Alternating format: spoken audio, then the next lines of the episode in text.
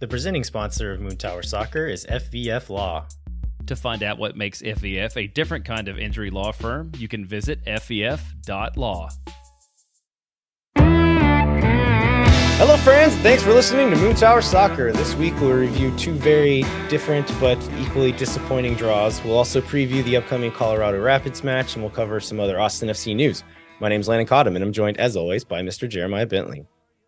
Hey, everybody. I'm Jeremiah Bentley and Landon. I'm very happy to be back from Las Vegas and uh, recording in the back bedroom because I'm a little bit tired, even still from then. And I'm more excited to say that we are joined by some local celebrities Aggie from the Fighting Leslies, Trevor Garrett, and Jesse from uh, Pollo FC, and the one and only Polio. Pollo, how you doing? Ooh. Oh. He's um he's Oh. he's happy to be here. What is that? What he said, Jesse? Yeah. Yeah, In yeah. a sense. Oh. Okay. All right. Uh, well, yeah, guys, thanks so much uh, for joining us. Uh, Pollo FC, Fighting Leslie's are two things that just I've we said this on the show a few weeks ago that even in times like this when the team is really bad and and things are in the Austin FC community feel a little bit dark. Your two organizations are things that I think are just like pure joy and just bring a lot of light to the community, which I really, really appreciate. And what makes it even better is y'all are joining together with Austin Beer Works to uh to use your forces for good and for a good cause. So uh I guess Pollo crew over here, do y'all want to tell us why you're here, what you're promoting, uh, and why it's important? So the hope is to put a really cool beer can in people's hands with also equally delicious beer. And then get everyone to buy a bunch of cool stuff and then take that money and then put it into mobile loaves and fishes and help them build a couple more houses because they're doing a lot of good stuff over there. And it's a really cool partnership. It's cool to break away from doing a lot of the animal work and then branching off to a different segment. It was a suggestion from Beerworks to branch out and go help them out a bit. And it seemed like a really cool project. And then having, of course, the Fighting Leslie's there, it's a perfect partnership. So that's that's what they're totally all about. Yeah. So, Pollo, why is this partnership really important to you? I Mm. didn't really understand that. oh, Big shot. big shot. Yeah, yeah. Does he does he not want to answer any of Jeremiah's questions? I don't know Yeah, what's I on think so. word today. He's emotional still. He's still emotional. yeah, yeah, yeah. Yesterday's draw was a tough one for him. Yeah. All right. Well, uh, Aggie, do you want to tell us some of the details about when this event's going on, how people can get their hands on this beer? Yes, uh, you can get your hands on this beer by coming to Austin Beer Works Saturday, September 30th at 7 p.m. Uh, it will be a watch party for the Colorado Rapids game, and we will be selling Fighting Pollo Pilz uh, and some merchandise, uh, limited quantities of just about all of it. So, beer, uh, bandanas, t shirts, koozies lots of stuff. Um, we're trying to make it a family friendly event um, with some arts and crafts and some games, uh, you know, and just not your exact typical watch party, but you know, something to get people out, have some fun uh, for a good cause over there at the Community First Village. Now, we got to see the can art, and it's I love all of Austin Beer Works can art. It's always great. But then if you add in fighting Leslie's and Pollo, just these two like uh, just like these epic like icons of of different types of graphics and visuals that y'all use in all of your stuff and then mix that together onto an Austin Beer scan. it's, it's exactly what I what it's like better than I could have ever hoped it would be and so I can't I can't wait to get my hands on the can and then also to see some of the merch that y'all mentioned. And as they said, this is all going to mobile loaves and fishes. This is uh and it is mobile loaves and fishes and what else? I'm sorry. Oh, it's Mo- it's Mobile Loaves and Fishes Community First Village. It's There you it's go. Support of the Community First Village, which is a segment of Mobile Loaves and Fishes. Gotcha. Yeah. So good cause, good beer, good art, good people like these folks here. Guys, thanks so much for joining us. I can't uh can't wait to get my hands on the beer and to see you fine folks again one more time. Of course. Likewise. Likewise. Thanks for having really us. appreciate so much. Thanks, guys. He says thanks. He says farewell. yeah. yeah. Always glad to see those guys, Jeremiah. I am not entirely sure what you did or said to Pollo, but he apparently doesn't like you very much. Yeah, and I think it's kind of a mystery. I feel like every interaction I've been fair with Pollo, and I we'll see we'll see how this all resolves itself. If it does. All right, should we jump into the news? Yes, let's get into some news. All right, so Austin FC 2. We've been saying this for weeks and weeks that they just need to win a game to uh to clinch third place spot. So they go up to Arlington, play North Texas SC. They go down 3 0. There's a big rain delay or a big weather delay. They play for 10 more minutes, another big weather delay. And I think they end up kicking off around 11 something, not long before uh, the first team, the first team finally kicks off. off. Yeah. Uh, which we'll get into shortly. But um, ended up losing 3 1 overall. Uh, Sporting Kansas City drew against St. Louis um, and won the penalty shootout, which bumped them up into the third spot. So Austin FC 2 is not guaranteed a home playoff spot. Those playoffs will kick off this coming weekend. Uh, the matchups will come out on Tuesday, the day this comes out. So we don't know what those are yet. You may know by the time you're listening to this, but uh, Austin FC 2 could still get a home playoff game if the second or third seed do not choose to p- play them as their opponent. So, uh, still a decent chance that Austin FC two will be playing a playoff game at home this coming weekend. So look at that. Um, I, as long as I, there's not weird, I don't know if it's going to match up with the first team game. It very well could, but if there's not, I imagine there's going to be a decent little crowd out at uh, at Palmer Field. Yeah, be a play, be a playoff action. I love the uh, that the thing in the press release said the uh, date, time, and location will be announced in due course. Was the specifics of it? I've never um, I've never seen a, a note quite written that way. So one thing worth mentioning on the Austin FC two game is Damian Las has been on the bench for the first team the last couple of games. Um, the last time they didn't play on the same day, and so he was able to start one and then be on the bench for the other.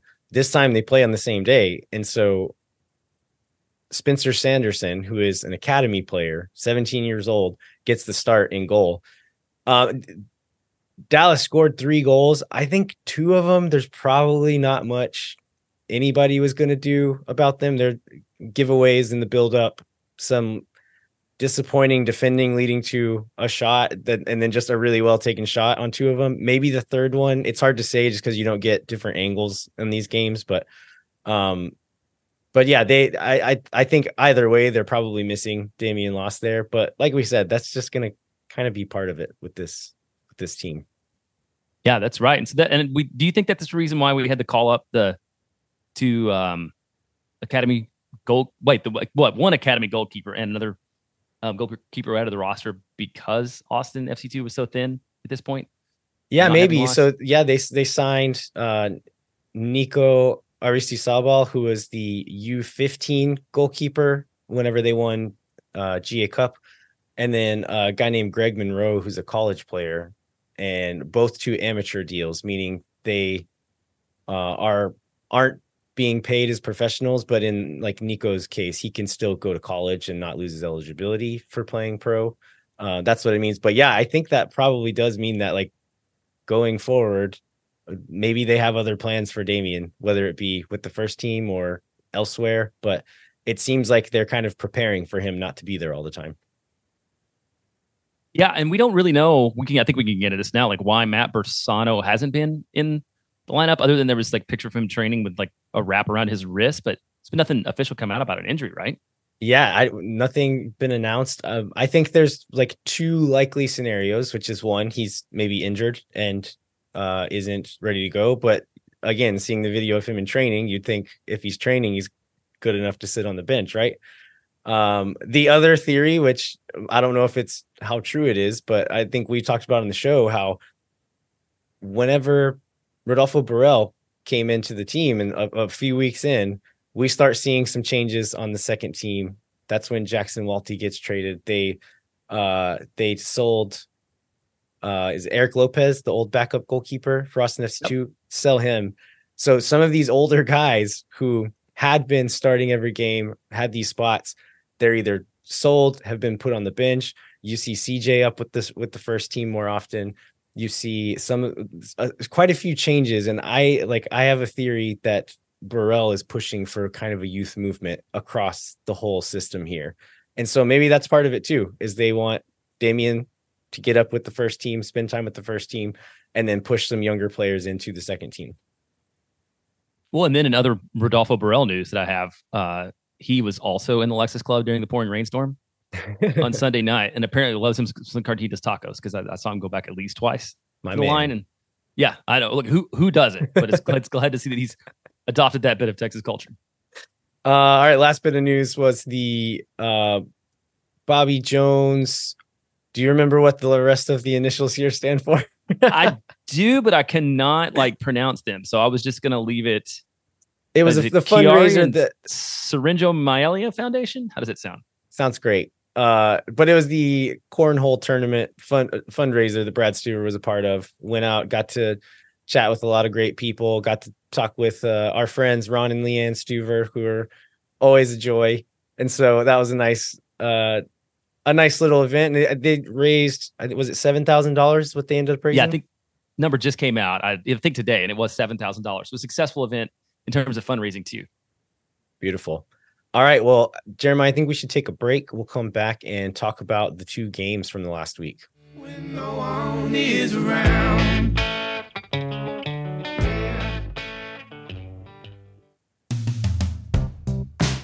When no one is around. Moon Tower Soccer is brought to you by our friends at FVF Law, the official injury lawyers of Austin FC. FVF is a different kind of personal injury law firm dedicated to community, transparency, and client education. You can go to FVF.law to find out what makes FVF a different kind of injury law firm and why understanding your legal options can dramatically change the outcome of a case. Once again, that's FVF.law. Amplify Credit Union is a member owned financial cooperative that served the needs of Central Texans for over five decades. Amplify's team lives and works in the community, making them the experts on how members can achieve their financial goals. What makes Amplify different? No bank fees. Amplify is the first financial institution in Texas to put an end to bank fees. In 2022, Americans paid almost $8 billion in overdraft fees alone. Millennials pay an average $336 a year in bank fees, which works out to six Austin FC game tickets per person per year. But we also like what five and a half of those no comply jerseys, which I wore on yeah. Sunday night and continue to love. So if you can still find one, get one of those. You'll pay none of those bank fees with Amplify Credit Union. Amplify membership is open to any Texas resident. Learn to trust your bank again at Amplify Credit Union. To learn more, go to www.goamplify.com slash moontower. And what else can they find at that link, Jeremiah? At that link, they will listeners will also find a entry form for free parking at Amplify's Esperanza Batch, minutes minutes away from the stadium. For any Moon Tower listener, visit the website, provide your email address and details about your car for free parking. Please RSVP so Amplify's facility teams knows not to tow your car. And we have a new sponsor alert. This is McGuire Woods Consulting. So we're happy to bring uh, McGuire Woods Consulting on as a premier sponsor. They help companies and nonprofits navigate the political process at the Texas Capitol, or take it for whatever you wish, and also at the city and national level through lobbying, communication strategies, and general advocacy. With offices across the country and in 10 MLS cities, including Austin, Houston, and Dallas, McGuire Woods Consulting is solidly verde and black. Learn more about our friends at McGuire Woods Consulting at mwcllc.com. All right, we are back. Before we get into the crazy night that was Sunday night in Austin, Texas, with the rain delay and the storm, we have a, another game to talk about, which was the New York Red Bulls game. Uh, this was away on Wednesday. Austin drew 1 1, which continued the winless streak.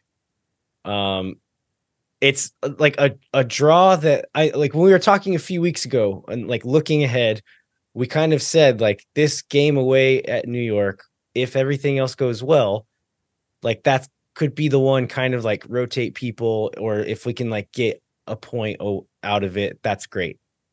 And so we got that point, but because we lost against Portland in the way that we did, like this point did not feel very good.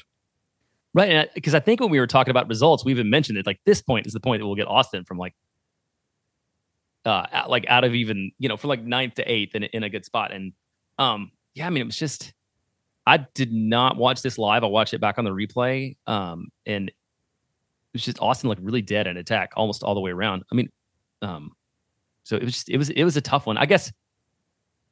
I mean, you're playing like Red Bulls. Did you feel like that was it? Was it like energy drink soccer that won the No. day? Well, I guess didn't I win the day, but but it was, seemed like strange from the Red Bulls too, right? The way they played.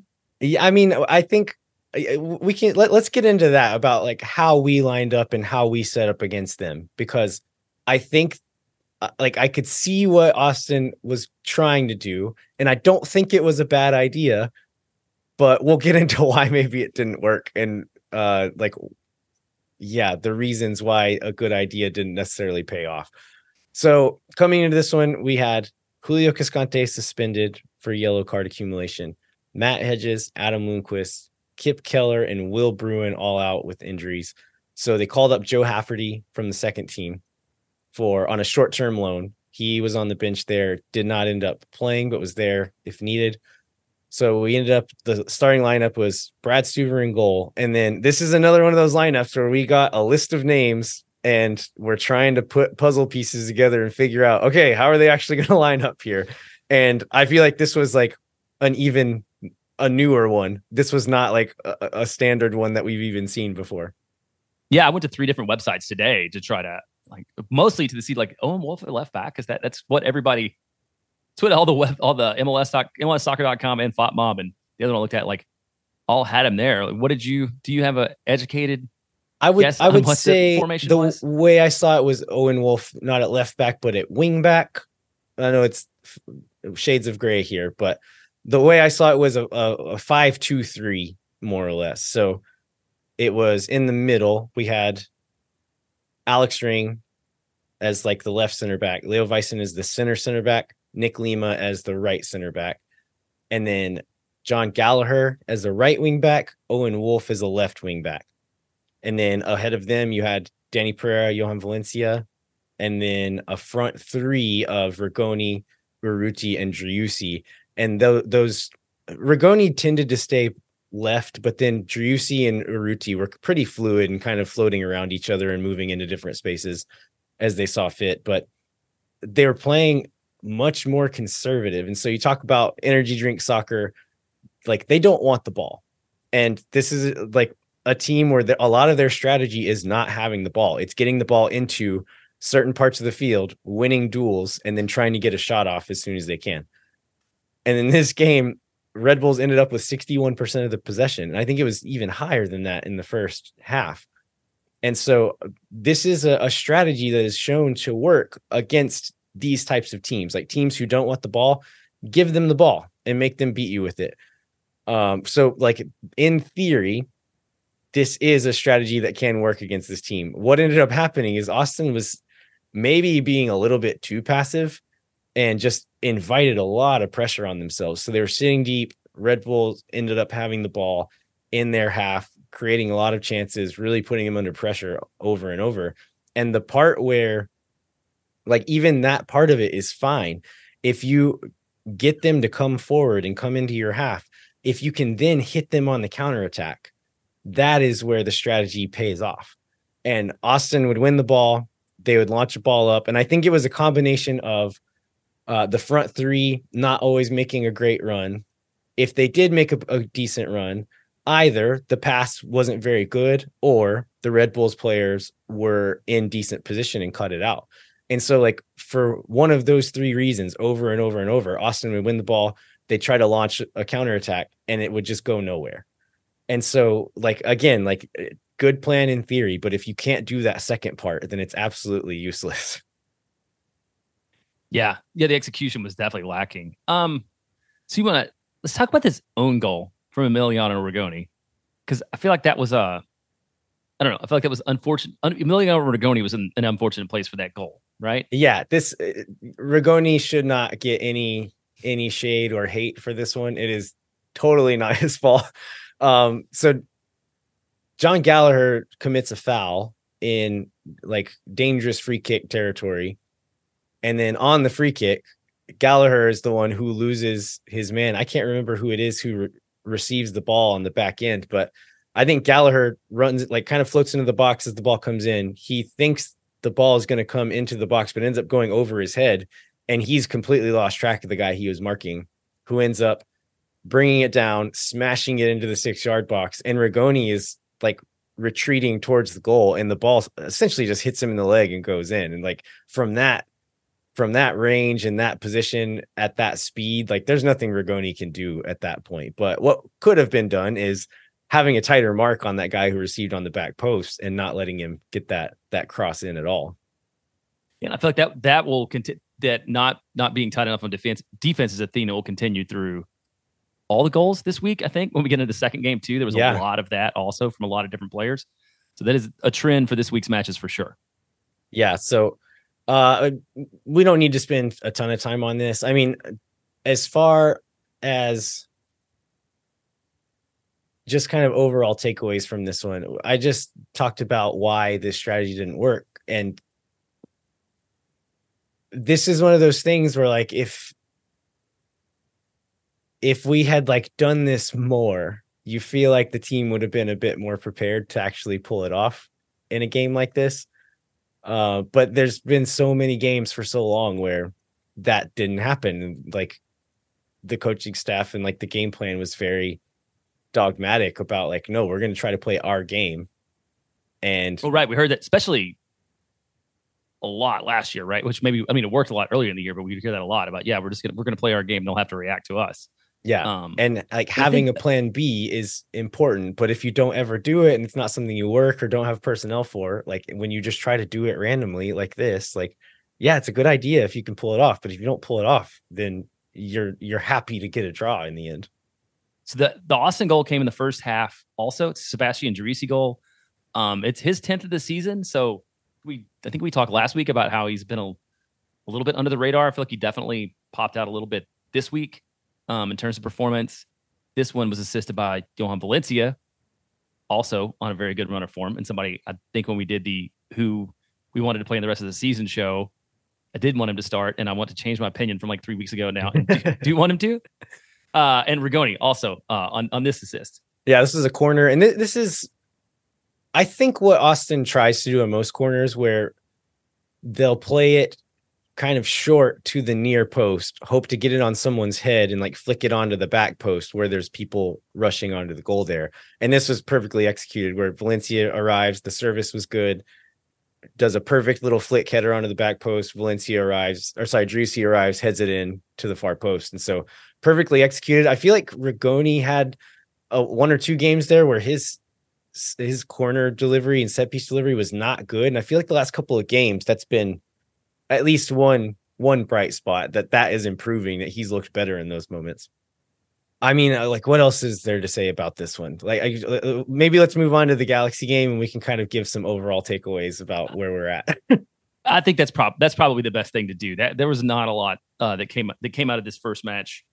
Um, I don't even remember that much out of this first match after sort of everything that went on last night. So let's talk about the Galaxy. Yeah, so this one was supposed to start just before 9 p.m. Uh, we get seeing radars, seeing news alerts come in that there's going to be a crazy storm coming.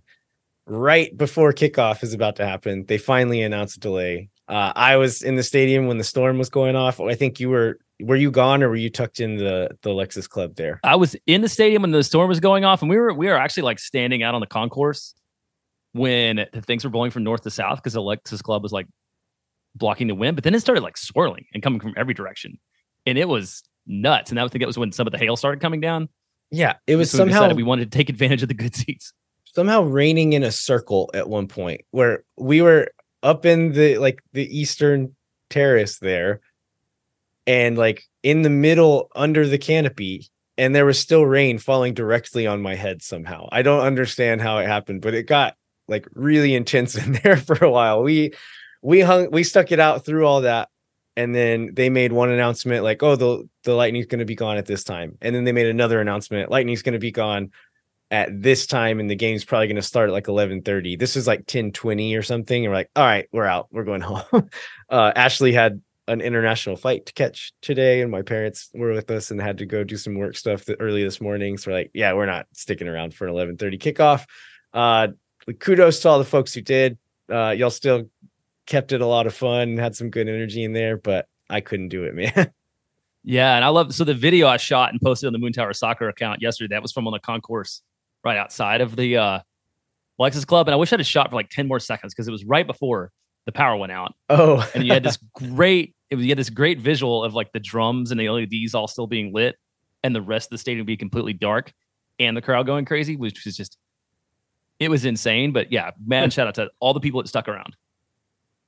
All right. So the lineup for this one uh ended up being wait, Cascante's back from uh from suspension. So this one ended up kind of being the like shorthand, let's call it the box midfield. So in attack, it was like the three two two three. And then in defense, they were shifting back more to kind of like a straight four four two. And so that ended up being um, kind of the folks you would expect. So the midfield was Valencia and Pereira as the deeper ones, Alex Ring, Sebastian Driussi as the attacking midfielders, and then you had Ethan Finlay as the winger who was staying high. Jon Gallagher would be kind of, become the other winger, and then Emiliano Rigoni playing as the striker. And I thought Rigoni had like a decent game at striker again, much better than he's been playing anywhere else lately, anyway.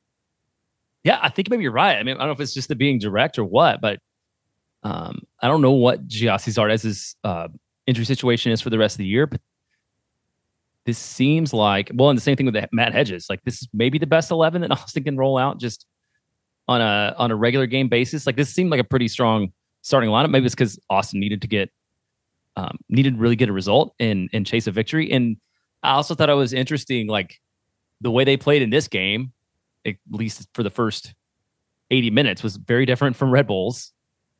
Um, and very different from like how Austin's lined up throughout the year. But this was like an attacking, playmaking kind of Austin roster. Yeah, and as you said, Matt Hedges still out, uh, but Cascante back, so we could play two proper center backs and then have Nick Lima kind of in that flex role there. As far as how this game went, like I mean, it looked like it's kicked off at 11:30 p.m. Um, the Galaxy, especially for the first little bit, looked like they were sleepwalking through the game, and I think Austin was able to take advantage of that a few times, and then maybe got taken advantage of later on for the exact same reason. Yeah, I think we we mentioned this off air, but uh, right, Austin had some guys later on that looked tired even they should have been in tired because they hadn't been in very long. And that reminds me, also, in addition to the fans, uh, Weston Applefeller and the groundskeeping crew deserve a lot of credit for this game even going on at all because I mean it was the field was like a lake. As I saw Evil Mopac say there was more water on the field than there is in Lake Travis right now. um, and then by the time it finally started, I mean it wasn't there weren't puddles anywhere, right? The it was it was wet and it was still a little bit slippery still, but the field was pretty dry given how much rain had come down. Yeah, it wasn't like a noticeable issue during the game. Although I Um, would say that in two minutes in, when Jon Gallagher got his yellow card, I feel like the field had as much to do with that as Jon Gallagher did. Yeah, maybe We so. kind of overslid a little bit, and if the field had been drier, it, the, the contact wouldn't have looked like it did. Yeah. Uh, let's let's run through kind of this first little set of goals. I think the more interesting talking points come in the later goals. Uh, so Alex Ring gets the first one in the 11th minute. This is a, a cross comes in from Gallagher from the left side. Uh, finds Rigoni, who I think is trying to like kind of trap it and bring it down on his foot, and it just I, I kind was of like ask you that. Yeah, he miscontrols it a little bit, which is lucky because it falls right into Alex Ring's path. Rigoni notices this and just backs off and lets him have it. And Ring hits it really nicely and kind of curls it into that far post. I I don't I, again, I defer to a goalkeeper here. I don't know if Bond should have maybe done a little better. He gets a hand on it, but um it's it's just fingertips kind of, right? And it still trickles through after he gets it, but the strike either way was really really nice from Ring on that one. Uh, second goal, equalizer comes right at the end of the first half. Uh, it's a Ricky Puig penalty. This one, Puig is set up to receive with his back to goal at the edge of the penalty, bo- uh, uh, the 18 yard box. Uh, Cascante steps up to kind of challenge him, steps on his foot, and they're showing the replay over and over. And it's like, it's one of those really annoying ones where it's like not a hard foul, but it's one you have to call because he does clear as day stomp on his foot and uh it like inhibits him from taking the next step to carry that ball on after his first touch. And so like you have to call it. And then Puig comes on, takes the takes the penalty. Stuver guesses the right way, but it's far enough down his body that he it's hitting it hits him in the legs. It doesn't he can't get hands on it. And so you're kind of at the mercy of the bounce at that point. And so it, it hits him in the legs, but bounces over and still goes in. So a little unfortunate uh, on both the penalty happening at all and then the way that like it wasn't that well taken and Stuver guesses right, but it still gets in. So uh, a little unfortunate all, all around on that one. Yeah, the you mentioned on the edge of the box. I mean, if it was two feet further up the field, he Riqui Puig would not have been inside the box. I mean, it was like right on the edge of the box. I had some Yeah. brief moment of hope that maybe he, his foot wasn't like in it, but that definitely turned out to be unfortunate. Yeah, uh, Um, right after that, at the very death of the first half, Ethan Finlay puts Austin ahead again. Jon Gallagher has a really nice play on this one where he has it over on the left side, is carrying it like back away from goal, and then turns on. I think it's Kelvin Leerdam that's that's covering him and touches it past him, and then cuts in, inside again and and just gets really close to goal right on the inline there, and then just kind of hammers it across the face of goal. And I think if nobody would have touched it, it would have just gone through, and nobody would have gotten onto it. But Jonathan Bond again gets a, gets a hand, just enough of a hand on it to slow it down, which allows Ethan Finlay to fight his way across the face of um, Raheem Edwards, the other fullback, and get like just outworks him and gets across his face and gets a foot on it, and the ball just slowly rolls into the back of the net. But really good work by both Gallagher and Finlay on that one.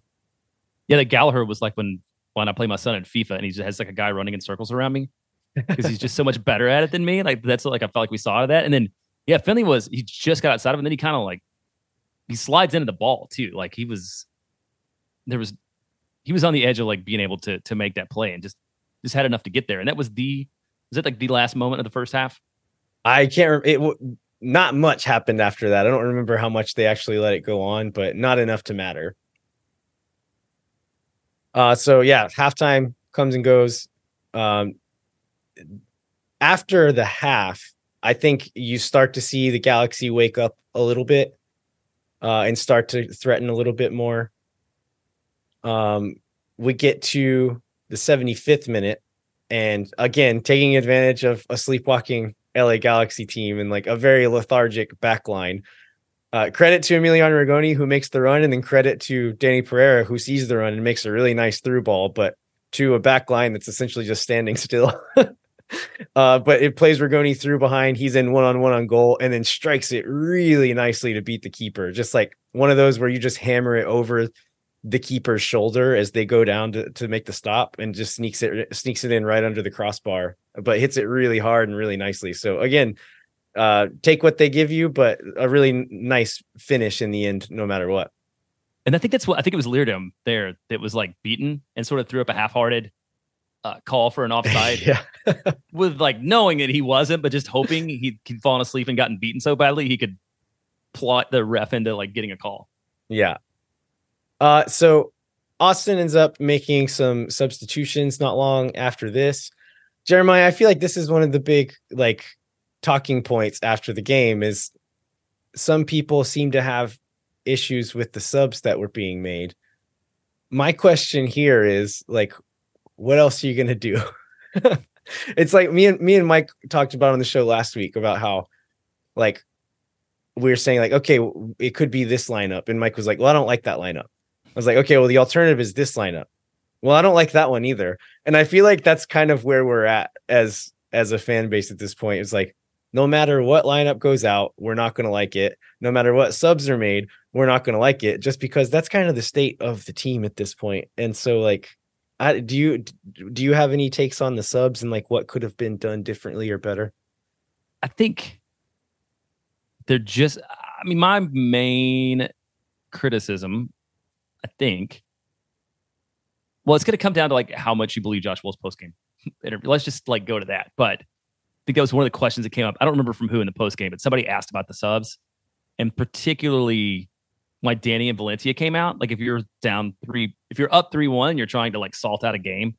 Why put those guys off the field and why not let them go the full nine? Because they were both having really solid performances. And so Josh says, I think both of these guys are cramping. Dani had you saw him go the other end. He was gassed. That's when we had the goal. We allowed the goal to make it 3 2. Valencia was cramping, and we asked him as he came over, he didn't have much left in the tank. And we were already leaking a little bit in the middle of the pitch. But I think those midfield substitutions, sort of knowing what those guys bring to the table, and then was Rodney one of the guys that came in for one of them? Or did, I In mean, the was it a different 90th minute, Rodney comes in for Pereira. for Pereira. Like those, I would have liked to see those guys try to play the game out, but I'm not there on the field and able to see what what's really going on. Yeah, I mean, like, I do. Uh, yeah, if if you're pulling Valencia for tactical reasons or whatever else, like, yeah, I disagree with that. But like, I thought he was so clearly having such a good game that I like. I don't know. I I buy that he was saying that he was cramping or whatever. And then if you look at the bench, a lot of people took took exception to who came on for him, which was Owen Wolff. And if you look at the bench, he is the only central midfielder on the bench. And so if you're going to take someone out, it has to be Owen Wolff who goes in. Right. Right. And I, you know, and despite those things, like, um, I think we mentioned this in the other game, but like the goal, the, we can, we can get to this in a minute, but like the, the LA goals, like there were other factors, other players that didn't do what they were supposed to do, um, that led to those goals.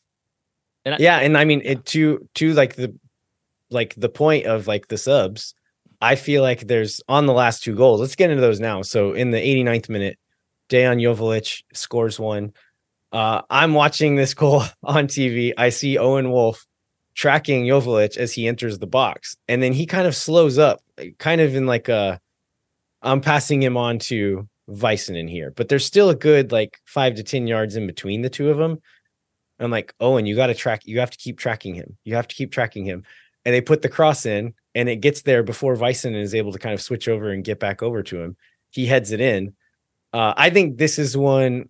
I know Stuver made some comments in the post game thing saying that he thought he should have been better. I think this is one where maybe he could have done better. I don't think that's true for anything else on the night.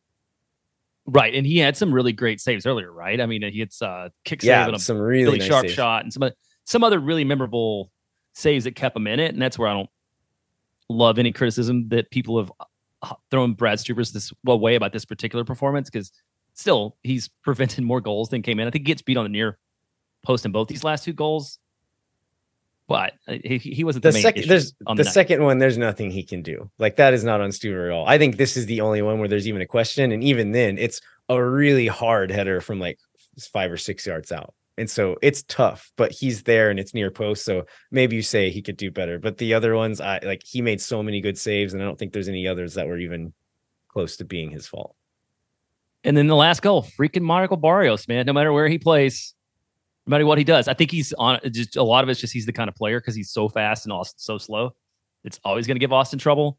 But to see him give up the the game tying goal again is very frustrating. Yeah, and on these two, I, I mentioned earlier that like Austin took advantage of a sleepwalking Galaxy, and the Galaxy took advantage of a sleepwalking Austin FC. Where I'm really frustrated is that it was some of these guys who came on as subs that like were playing a little bit slow, a little bit lazy, and we got punished for it. And so Owen Wolff gives up on on chasing Jovic into the box there. On this last one, uh Leo Väisänen pulls out to I think it's Perez is the, the guy's name who plays the assist, but He's he's the guy he's the guy that has the the primary assist. they, Uh, they down in the corner on the right hand side on TV. But yeah, yeah, they play him up the line and Vicen has to pull out wide to to mark him. As he gets past him towards the end line, like this is the only option he has is to cross, and Väisänen isn't aggressive enough and doesn't step up to kind of put pressure on that. Plays just kind of a hopeful ball towards the backside. Memo Rodriguez is tracking Barrios on that backside and kind of slows up his run. And again, like these are moments where you have to be turned on, like, and especially a guy who came on late in the game. I think he came on. Uh, came on 85. yeah, so he he's not tired, right? And so this is just like it, maybe he's sleepy because it's past midnight at this point, but he's not physically tired. And he gives up the run, and by the time he realizes Barrios is streaking past him, it's too late. He's not going to catch a guy like that. It- had he been paying attention and turned on the whole time, he could have cut it out easily. but because he kind of slowed up and gave up on it, uh, Barrios beats him and gets there. The ball, I think it seems like a hopeful thing, but Barrios is smart, smart enough to keep running and get there. Stuver's on the near post because that's where the ball is, and because nobody's back there, he just heads it in easily. And so, really frustrating and, and annoying. That like, I mean, give him a little bit of slack because of the circumstances of this game, but like guys coming in the second half really shouldn't be beat for effort like that. Yeah, and that so yeah, I think you're right. Rodriguez is there. I think Maxi Urruti came in late and didn't like he didn't seem like he was he was like running in quicksand a little bit too. It was just yeah strange at the end of the game from Austin. Yeah, so I mean I I just defended Josh Wolff on these substitution choices. And I think one of the reasons I get so annoyed by stuff like this is because there are very clear things that can be criticized in a lot of these games. And so like criticize that stuff instead of making stuff up. But uh I will say there was some really awkward body language on the field this time in just in general, but then in interactions with players and Josh Wolff on the sideline. Yeah, I think for me that's the biggest note about this was specific. I think it was what was when Finlay came out, and then when it was he was coming in too. for halftime. Oh, is that when we coming in for halftime? Okay, yeah, he had just scored, and, and they came in from halftime. Yeah, and Ring like walks right past him, and so that kind of, you know, if you're in the like the vibes went wrong when something happened between Josh Wolff and Alex Ring during the offseason, and Ring loses the captain's band, and it's kind of been a bad year ever since. Like those interactions were a pretty good uh, things in support of your argument for how maybe maybe the locker room is kind of lost on on the coach at this point. Yeah, and, and that's one thing we've said all season, right? Is like if we get to that moment, then we're like, yeah, let's I'm fine with getting rid of the coach. And like, so that's gonna be something to watch. Is like, what was it uh a product of just like weird circumstances, super late game, or are they are they done with the guy? Uh so watching these last few games, I think will be will be telling especially if if we end up not like getting eliminated from the playoffs. Which yeah, let's talk about that was, now. Okay, I just one one thing I want to go on that. I mean, it may it may be if the results keep going the way they are. Because I mean, you could set point you could talk about like, okay, well, some of some of these things or a lot of these things are on the players or you know the depth or whatever. But I feel like it'll be it'll be inevitable. Like if Austin completely crashes out and continues the what is it seventy two days or something. Um, yeah, if you look at now. the like the form chart, it's just all gray bars pointing down. all right, well, let's take a break and then we will get into what playoff race looks like, uh, what Austin needs to do against Colorado, and maybe just a little bit of an analysis of how things have all gone wrong so far. Moon Tower Soccer is brought to you by Covert Ford. The Coverts have been meeting the needs of local car buyers for 114 years because of their service, financial expertise, and support after the sale. In addition to supporting car buyers, Covert's an important part of the soccer community and the official automotive partner of Austin FC. You can unlock huge savings up to $13,486 off on the 2023 Ford F-150 XLT at Covert Ford Lincoln. You can discover the epitome of strength and ele- elegance with the 2023 Ford F-150 XLT. This is stock number 2230514. Offer valid only with approved Ford credit. Not everyone will qualify for factory pricing. Manufacturer rebate restricted to Texas residents. Offer valid only for this specific stock number and while supplies last. See dealer for details, and this expires on October 2nd. So get on it. It's a smoking hot deal.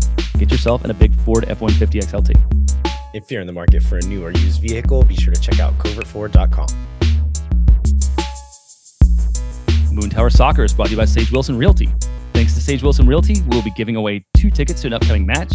So fill out the form in the show notes to enter for your chance to win. And one of the people that I ran into on the uh, concourse outside the Lexus Club when we were waiting out what we thought may be a mild rainstorm was Eric Wilson, said he's really appreciated the response from the fans um, and had a chance to give away some tickets. And so it was good to chat with him. I hadn't seen him in a little while. Again, this is made possible by Sage Wilson Realty. So if you or someone you know are in need of Sage real estate advice in Austin, talk to our friends at Sage Wilson Realty. Be sure to check them out online at sagewilson.com.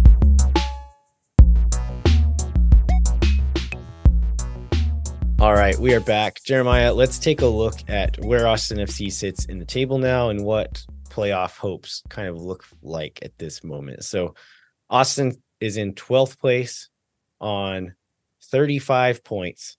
FC Dallas is in ninth place on 39 points. So they're kind of the the last in the door at this point in time.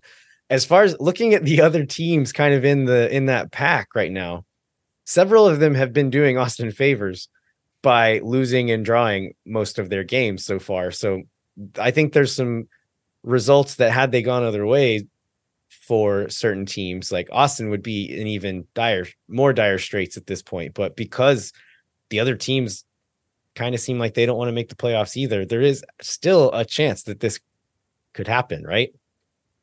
Right. I mean, the only bad thing about Dallas is Dallas does have one game in hand on Austin. So it's 39 versus 35, uh, with Dallas having played one less match.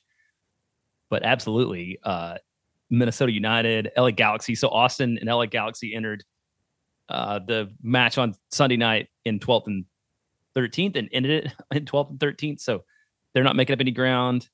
Um, it's a possibility. I think one thing that may help Austin, although it would be awful to need three points on the road on decision day, but this San Jose Earthquakes match with San Jose currently being in eighth, um, and Austin and six points ahead of Austin, but to have Austin having played one less game, maybe there's an opportunity there that would be super stressful for that to matter as much as it might. Yeah. So looking at like what Austin needs to do, there are is it four games left? Is that right? Four, yes. Four games left. We are saying before that they probably needed three wins and a draw. They've now gotten two draws. And so if we're going with kind of that same line, uh, I think it's still likely that they need at least two more wins to even have a hope of sneaking into ninth and maybe still three wins out of these four games. And these four games are Colorado on Saturday on the road, DC United on Wednesday, October 4th at home, LAFC on October 7th, which is one where they've really been struggling too lately. So maybe there's points available there that one and maybe think about maybe don't have anything to play for at that point too. Possibly, right? And then the then the San Jose match we talked about on the final day of the season. Yeah, so San Jose is almost certainly going to have something to play for, whether it be uh, their playoff lives or trying to fight for a higher seed or try to get out of those playing rounds. So like San Jose is going to be motivated. Some of these other ones, I mean, yeah, DC's there for the taking. Uh, Colorado is now officially been eliminated from the playoffs and are have been just very clearly the worst team in the league this season. So that is another one like they should win this one. But with the way things have been going, like how are you feeling about that? I don't know. And I really by Austin has been such a better team at home than on the road. Like I like never expect more than one point on the road. I don't think is a good result um, from here on out. So yeah, let's you want to talk about Colorado a little bit? Yeah, for sure. So they are currently in last place in the West. As I just mentioned, they're officially mathematically eliminated from making the playoffs. They have 22 points. Uh, they have only scored 21 goals this season. If you look at kind of like the the hierarchy here of goals for, Austin FC sits and they have 22 more goals than the Colorado Rapids. double, more than double in Colorado. Yeah. and so, I mean, yeah, they've just been really awful. They have nothing to play for. Their top scorer is, I think, their left back and a central midfielder. Their top assist getter is also that same central midfielder as Connor Ronan, who is a player I haven't watched a ton of him this year, but when he joined last season, it's a player I I liked a lot. Uh, they've been missing Jack Price, who's a big a big spot there. Um, Kevin Cabral got brought in last year, looked okay for a bit, but I think hasn't for a long time now. Uh, Diego Rubio is a player who had some really hot moments the last couple of years. I think he started the, this year injured and then just hasn't done much since he's come back. And so, I mean, it's a team that's there for the taking. Like if Austin wants to to get some points and get any type of like good feeling back, like this is the moment to do it. And if they if they lose this one or even draw this one, I think that's like it's mathematically not the last nail in the coffin, but it's definitely not the first nail in the coffin. right. I mean, if they draw this when you're almost looking at like Austin having to win all three matches for the end of the season with a team that has shown no inclination to do that. I, did you see that Tom Bogert is writing a like a review of every team as they get knocked out? Of the Oh, yeah. So he just debuted that today. So the Colorado Rapids um article came out. I thought it was interesting. He, his position is that like only Andrew Gutman and uh, Ronan would be starting for anybody else um, at this point in time, just because of how bad they've been overall. And they've got a really bad owner. They don't spend a lot of money. So if Austin's going to pick up a win, this seems like a great time to do it. Yeah, and looking at Austin's side of it, Sebastian Driussi comes out of the Galaxy game late, holding the back of his of his leg as if it were a hamstring thing. He looked distraught, whether it be from pain or just knowing like this is bad and I'm gonna not be ready to go immediately after this one. So um Austin going into these last little stretch of games with several guys injured. So Zardes didn't uh wasn't suited up for this last one. Hedges wasn't suited up for this last one. And then if Driussi is out, like it gets a little more dire even then. So I don't know, like what how does this team line up without Driussi in the in the eleven? So then it comes down to like who basically who takes Driussi's spot. And you're assuming that the other guys aren't back either. Yeah, I mean let's let's assume Zardes is not back. If, Um, gonna- that's that's what I was asking. If Zardes is not back, um, I don't know. Do you? I mean, Alex Ring has been pretty strong in the attack. You look play Alex Ring further up the field, which we know he kind of likes, but Yeah, I I also think not been great at times.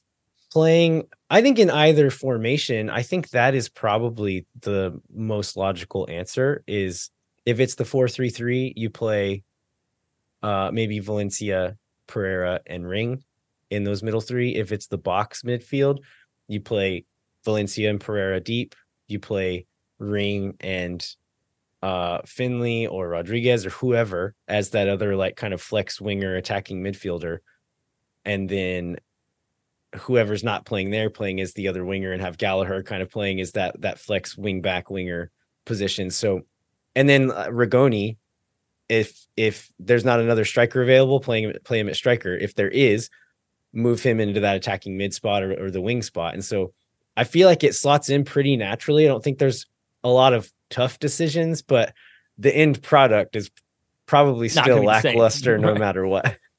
Right. Even in a kind of down year, Driussi is producing more than any other player. We have kind of touched on this, but like, what do you think about the uh Rigoni at the nine? I think we got a question maybe from Twitter X about that. Like, is that an experiment you just go ahead and run out for the rest of the year to see if it works or I wouldn't be mad. Yeah, I wouldn't be mad about that because he's looked decent at it. I mean, he still has like if if his set piece form continues and he's putting in decent service on corners and stuff like that, he's worth having on the field. Uh, he's still able to drop in and kind of do link up play like Zardes does, and like Driussi maybe does a little too much whenever he's playing as the nine, but then can stretch that back line is decent enough size to be a presence in the box and so like I don't he's not the perfect fit, but um like nobody is. And even as Yeah. as good as Zardes is at certain things, he's also just too old and slow to be completely reliable or effective all the time. And so like Rigoni's maybe our best bet there at this point, even if the others are healthy. Uh, I Jeremiah, I think we've kind of covered all we needed to. Do you have any final thoughts on the games before we move on? I mean, I just maybe it's because I'm eternally an optimist, but we have these talks, you know, on Monday night every week. And then I just hope that there's a nice 3 0 victory over the Rapids and things break right and Austin's closer to the playoff position than than they are now. And we'll be in a much like cheerier mood than we are right now about how things are going. Yeah, I didn't fully realize this, but there's an international break before decision day. And so we're going to have 2 weeks off and then play that last game. And if we're already eliminated from the playoffs, that's going to be such a brutal 2 weeks waiting for this one more pointless game to have to talk about and cover and pay attention to before the off season comes because I think at this point we're all understandably a little bit looking forward to the off season. Yeah, we're yeah, we're a little bit right. We're a little bit ready for like the middle to late part of December when you get all the player allocations and free agency and like all those things. Um, so we could see sort of Rodolfo Borrell and what he's going to build during this offseason when there's going to be a bunch of guys coming off the books that make a fair amount of money um, and a big chance to overhaul this roster. That's right. All right. Well, I think we can wrap it up. Before we do that, I would like to remind listeners to rate, review, and subscribe wherever you get your podcasts. And we haven't uh we haven't done this in a while where we where we uh yeah make a a donation for every review that we get. So if whatever podcast app or or whatever you're listening to this, if you can leave a written review, go on there, do it. We're gonna count all of the ones that we do over the how long do you want to say, Jeremiah? Let's say between now and the end of October, a little over a month. Okay, we're gonna donate five dollars to uh, Community First Village, which is where where the money from the Fighting Pollo Pilz and all associated merchandise is going to be going. We're gonna pitch into that as well. So every review that we receive, we'll throw five dollars towards that same cause. Uh, so yeah, uh, help us out, and then we'll be helping out Community First Village as well. Uh, if you want to continue the conversation, come find us on Twitter at Elvia Hero 87 and Bentley underscore ATX, and then at Moon Tower Soccer on Twitter, Instagram, and YouTube. And then uh, be looking out for more regular content from us on on all of these fronts. It might be a little slow working it up, but we're going to have more of that happening in the near future. And then sign up for our Patreon. We greatly appreciate your support. And then uh, also appreciate you supporting our friend Phil West. That is Substack, which is verdeallday.substack.com slash moon tower. And that slash moon tower at the end will get you a 20% discount there.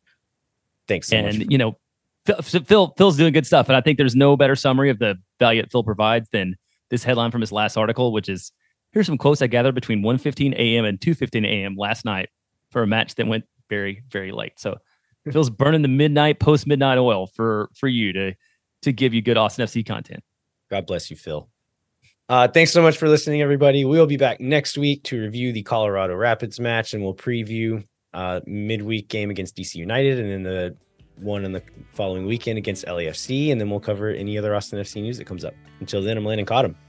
I'm Jeremiah Bentley. We'll catch you next time.